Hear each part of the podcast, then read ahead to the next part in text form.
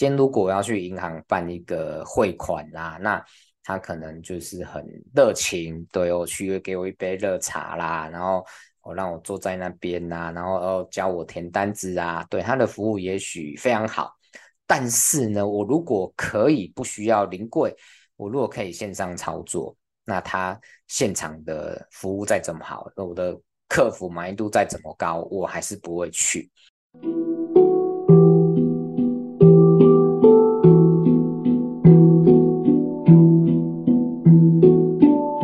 海就在你身边，转动思考的角度，开启蓝海新商机。各位听众朋友，大家好，我是 Ken，欢迎大家收听《蓝海就在你身边》。呃，今年呢，就疫情从年初开始慢慢的解开之后，那看到很多的同事啊、朋友啊，都陆陆续续的开始就是会出去旅游。那不管是在就是台湾呃国内的行程，还是出国出去玩，就会有这种。过夜的旅游又开始这个回到我们的生活当中，那那刚好今年的年假也比较多，从这个清明节开始，然后到端午节，那两个月的暑假，那后来又有这个中秋节，然后国庆日，对，那希望就是有安排出去旅游的朋友们，对，那都能够有很美好的旅程。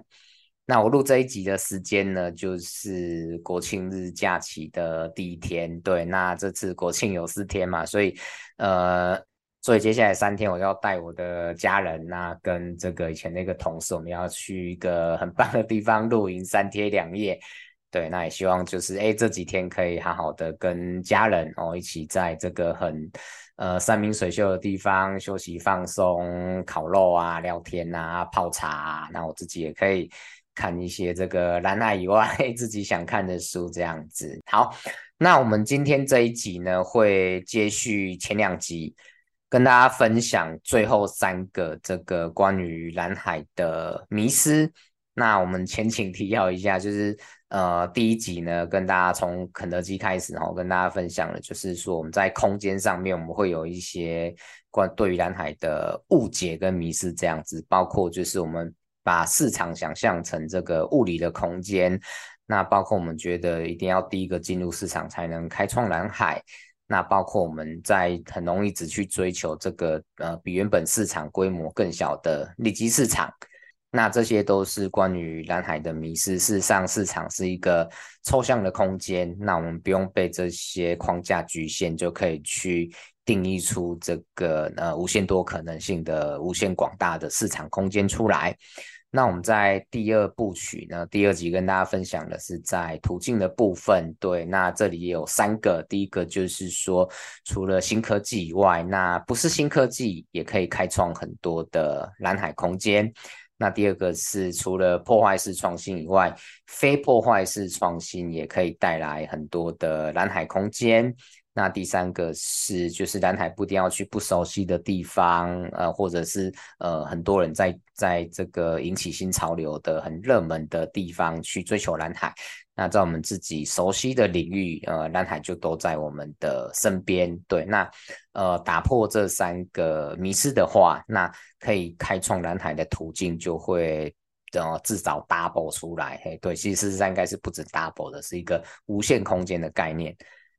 那今天这一集呢，就是要跟大家分享有三个，那就是我们在目标的追求上面，呃，容易误会是蓝海，但是事实上不是蓝海，甚至它是比较偏向红海策略，比较偏向竞争策略的三个目标思维。那第一个呢是低成本，对，常常很多的企业会觉得说，就是啊，我的产品、我的服务如果稍微降低一点价格，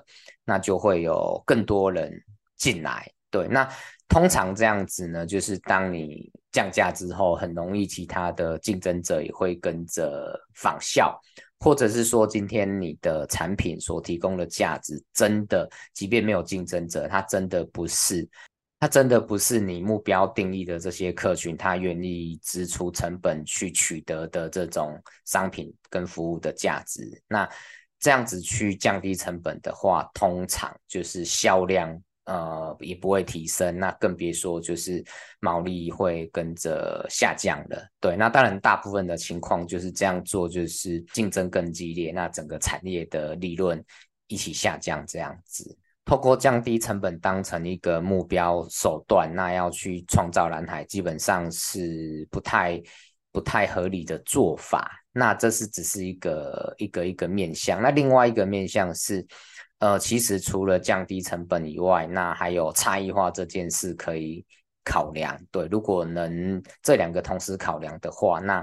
就是一样，跟前面两集一样，就是你的空间就会变得更加的宽广。当然，就是说不是只有追求低成本才可以差异化，所以呃，我们可以看到一些例子，比如说我们讲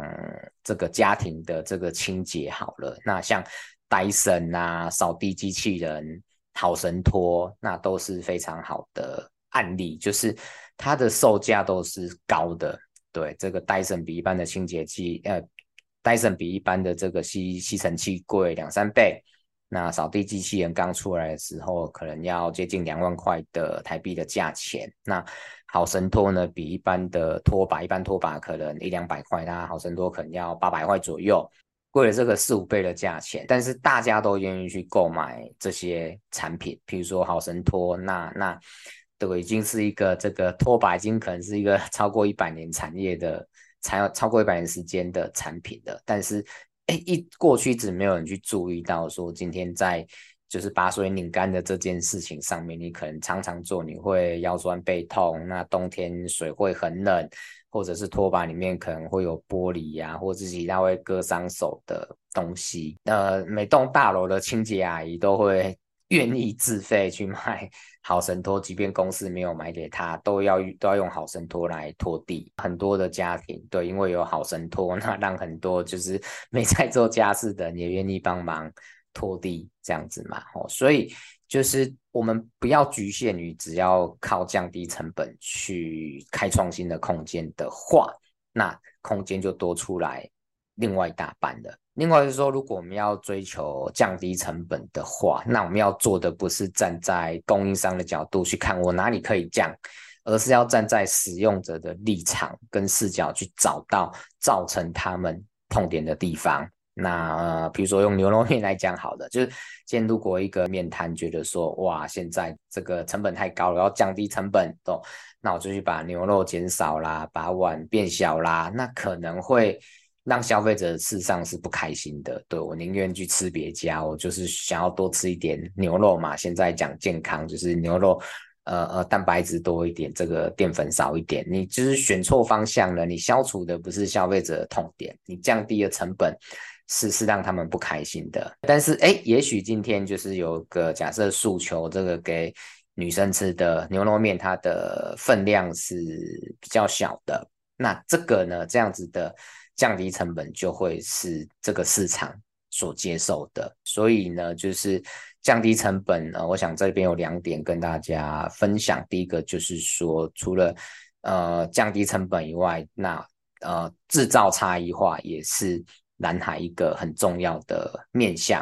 那第二个就是说，呃，降低成本必须要能够站在使用者的立场去看待，去消除痛点。像我们呃前面几集提到的这个太阳马戏团，对，他把动物表演拿掉，对，那消费者因为这样子，呃，会顾客因为这样子会更愿意进来看这个马戏的。表演，好，所以这是第一个关于低成本的迷失。那讲到低成本，呃，很自然而然就会讲到差异化，因为这两个好像是相对的。所以第二个要跟大家分享的迷思就是差异化。在比较就是以以早以前的这种呃行销理论里面，那会觉得低成本跟差异化是一个只能二择一，不能同时达到的做法。对，那事实上这两个东西它绝对是可以。并行的，因为任何一个产业，你提供给消费者的元素绝对不会只是只有一个，对，像刚刚讲到的马戏团，你有动物表演。你有人的表演哦，你有杂耍的表演哦，你有空中飞人等等等等，它有很多的元素。你还有你的座位，好，你的这个这个呃饮食，你的帐篷等等，你这些元素，你一一的去拆解它，你就会发现说。你就会发现说，有些地方是要从呃使用者立场去拿掉的，去降低成本的；有些地方是需要从使用者立场来看，是去增加的，做得更好的，去创造差异化的价值的。对，所以太阳马戏团除了刚刚提到的把这个呃动物表演拿掉之外，这是降低成本的部分。那他也做了一些差异化的动作，他把这个音乐的的元素、戏剧的元素。表演的元素都纳进来，那它的座位区是比较舒服的，这是它创造的差异化。所以今天在南海的策略行动或要达成的目标里面，这个低成本跟差异化是可以同时并行，并且找到交集的。对，那当然他们两个共同的这个呃重点都是要从使用者的立场来看待。那这个使用者包含现在产业内的顾客，还有现在产业外的顾客这样子。那我们如果单单讲差异化的话，就是很多人会觉得说啊，你你要做差异化，就是要提高品质嘛，东西就是要卖得更贵，那才能够吸引顾客。但是我们也可以看到很多的差异化，那它呃呃并没有提高价钱，但是也能够开创蓝海市场的。那譬如说这个呃百元理发。那现在非常非常多的男生都去做这个去百元理发剪头发嘛，那这里面他呃没有洗头的服务，没有帮你什么掏耳朵啦，这个呃刮胡子啊这些服务，没有用热毛巾帮你这个敷脸啊，什么按摩脖子的服务，对，但是他就是呃很让我们去剪头发的人觉得就是很快，然后就是也也很价格也很合理。对，我不用在那边排很久，等很久，然后就可以剪完头发了。对，他，他，他，他没有，他就是他比原本的剪头发的方式更便宜，然后也更有效率。然后创造一个新的市场空间出来，这样子，或者是我们看到很多的联航，对，它的票价比较便宜，它只提供我们最基础的服务，所以我们如果要在上面吃东西的话，我们要加钱买。那我们如果要托运行李的话，我们要加钱买。但是这样子的一个呃差异化的服务，也让他们就是开创了很多新的客群出来。对，这个就是那这个例子都可以告诉我们说，差异化不一定是在增加价钱这样子，就是差异化的重点还是要能够。呃，创造新的价值，而且是消费者愿意付费的价值出来。这样，我自己还很喜欢一个例子，就是这个淡水冰淇淋有一个卖土耳其冰淇淋的父子档，很有名嘛，这个 YouTube 上面常常看到。那淡水老街可能有呃超过十摊的这个卖巨无霸双麒麟的。那我很久没去了，不过这个以前巨人一支三十块左右嘛，就是每家都是没有没有差异化的，对，但是它。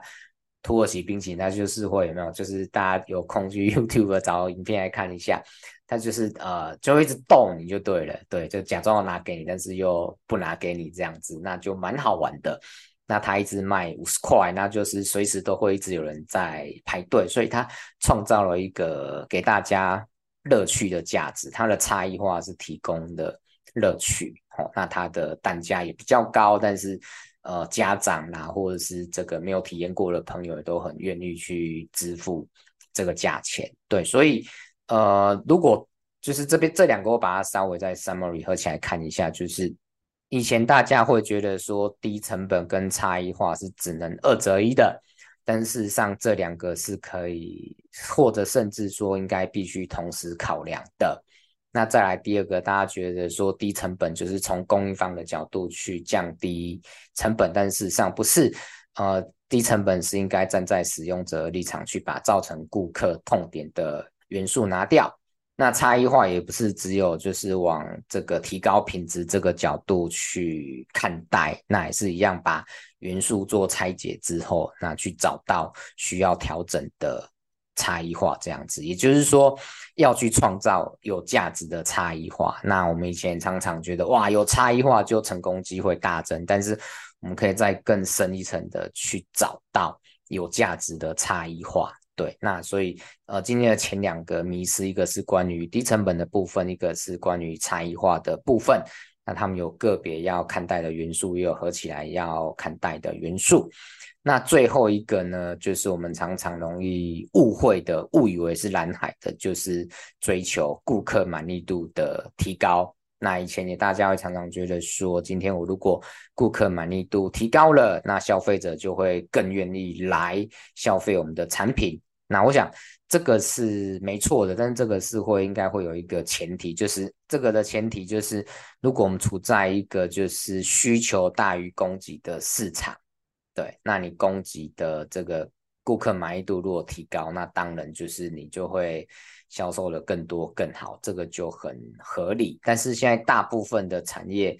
并不是处于现在这样子的状况，大部分的产业就是如果已经存在的产业，很快的 就会就是很多人进去模仿的嘛。对，那譬如说这个我们讲银行好了，好，就是今天如果要去银行办一个汇款啦，那他可能就是很热情，对，我去给我一杯热茶啦，然后。我让我坐在那边呐、啊，然后教我填单子啊，对，他的服务也许非常好，但是呢，我如果可以不需要临柜，我如果可以线上操作，那他现场的服务再怎么好，那我的客服满意度再怎么高，我还是不会去，或者是说今天他如果有这个假设线上的作业。这个手续费比较低，或者是免手续费，不管他现场的服务再怎么好，顾客满意度再怎么高，再怎么服务再怎么多元，那我还是不会去。所以说，今天如果在一个已经是这个供给大于需求或竞争很激烈的市场，那提升顾客满意度，你原则上你就是会需要付出更多的成本嘛？那这个就基本上就又是的。变成一个是在做竞争的模式了，所以要要跳脱这个框架的方法，也是应该要去重新定义这个还没有被定义的问题，或者去开发还没被开发的客群。那不是就是单纯的只去看顾客满意度，只去看顾客满意度，虽然说好像没有提到竞争，但是事实上它就是在竞争，因为。你在追求的是产业里面已经被定义的元素了，你想要把它做得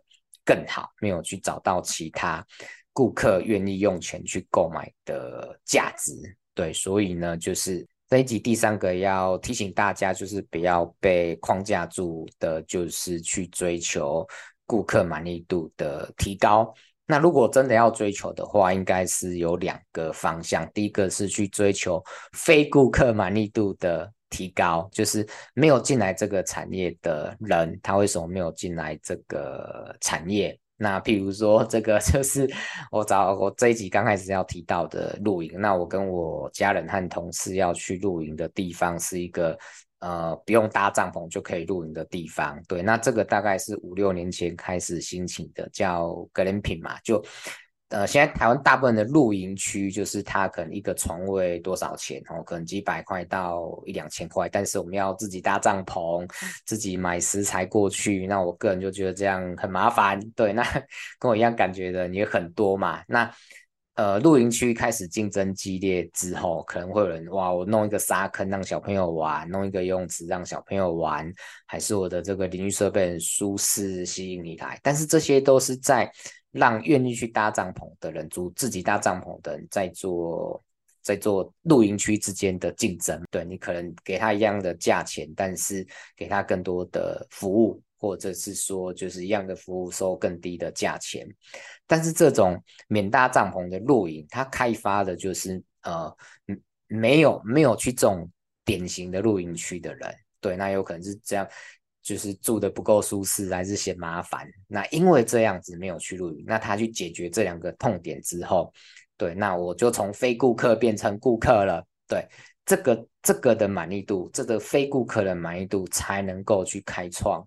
蓝海市场这样子。那在既有的市场里面，就是呃要去追求透过顾客满意度去开发的话，就是也是要找到。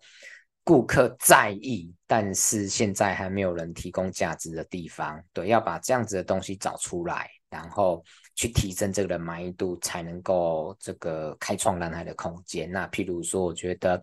呃，这个 Costco 就是很好的例子。那在量贩店的产业，对，就是呃，家乐福、大润发、爱买哦。那之前然后家乐福现在被买走了，就是之前大家都在做价格的竞争嘛，每家卖的东西都差不多，价钱都差不多。但是我们很多的现在的生活水准提高，那很多的。食物像是牛肉啦，或是一些日用品，哈，卫生纸啊、牙线啊，我们可能会想要用品质更好的，就是我们不是只想用六十分，或是追求最便宜最好的，我们是希望在一定的品质之上去追求，就是比较便利取得，或者是比较便宜的这种 solution。对，所以 Costco 提供这样子的方案，对，它帮大家买到品质比较好的，不管是进口或国内生产的产品。对，那我们可以也很。Costco 的分店越来越多，我们可以很快速的取得。那它它的这个客户满意度是的内容是超越它以往大家对量贩店服务内容的认知的，而且这个元素是我们愿意用钱购买的。我们要去大 去 Costco 买东西没，还要付这个一千多块的会员费。对，所以这个顾客满意度，好、哦，指的是。非顾客，或者是指的是现在产业以外，大家还会还在意的元素，它才是能够开创蓝海空间的。好，那呃，就是在很快速的 summary 一下，今天这三集跟大家分享，今天这一集跟大家分享的三个就是呃，不是蓝海，但是大家误以为是蓝海的这种红海陷阱或者迷失呢。第一个就是追求低成本，那第二个就是只追求差异化。那第三个呢，就是呃注重都以为顾客满意度的的上升可以带来蓝海哈，这三个东西就是都有它个别的问题，那也有它各自的局限，对，但是合起来看呢，就是低成本跟差异化是可以并行的，是可以同时做到的。那客户满意度呢，如果不要局限在现有的顾客、现有的元素上面的话，那它也是可以开创很多。蓝海空间的一个指标的参考，这样子。好，那最后呢，就是要在这个总结一下，就是我们利用三集的时间，那跟大家分享了九个，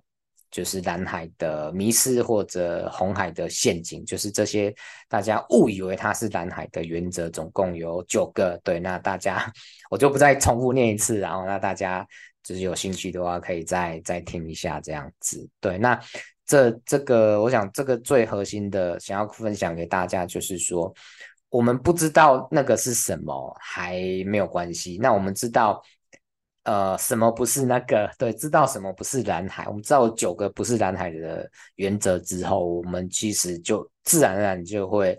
呃远离红海，那会比较靠向。南海了，这样子，对，那当然就是，呃，之前的节目或者是之后的节目，那都会继续再跟大家去用各种方式去讨论分享南海，那希望能够让大家在自己的呃工作上、生活上、商业上面都能够一直在开创更多的蓝海，这样子，对，那。这这九个原则，我想它最共通的核心观念就是说，我们对于市场的开发，对于市场的经营，我们在现今的这种社会潮流，或者呃过往的这种呃学校的教育里面，或者书籍上面，那我们被很多抽象的这种市场观念给限制住了。这些框架有些呢是让我们。能够开创蓝海的空间变小，那有些呢是让我们导向竞争区，而不是在开创新的需求。对，所以我觉得最想跟大家这九个原则，最想提醒大家的就是说，今天所有我们对市场的认识和认知，在开拓跟经营上面，它都是一个抽象的存在。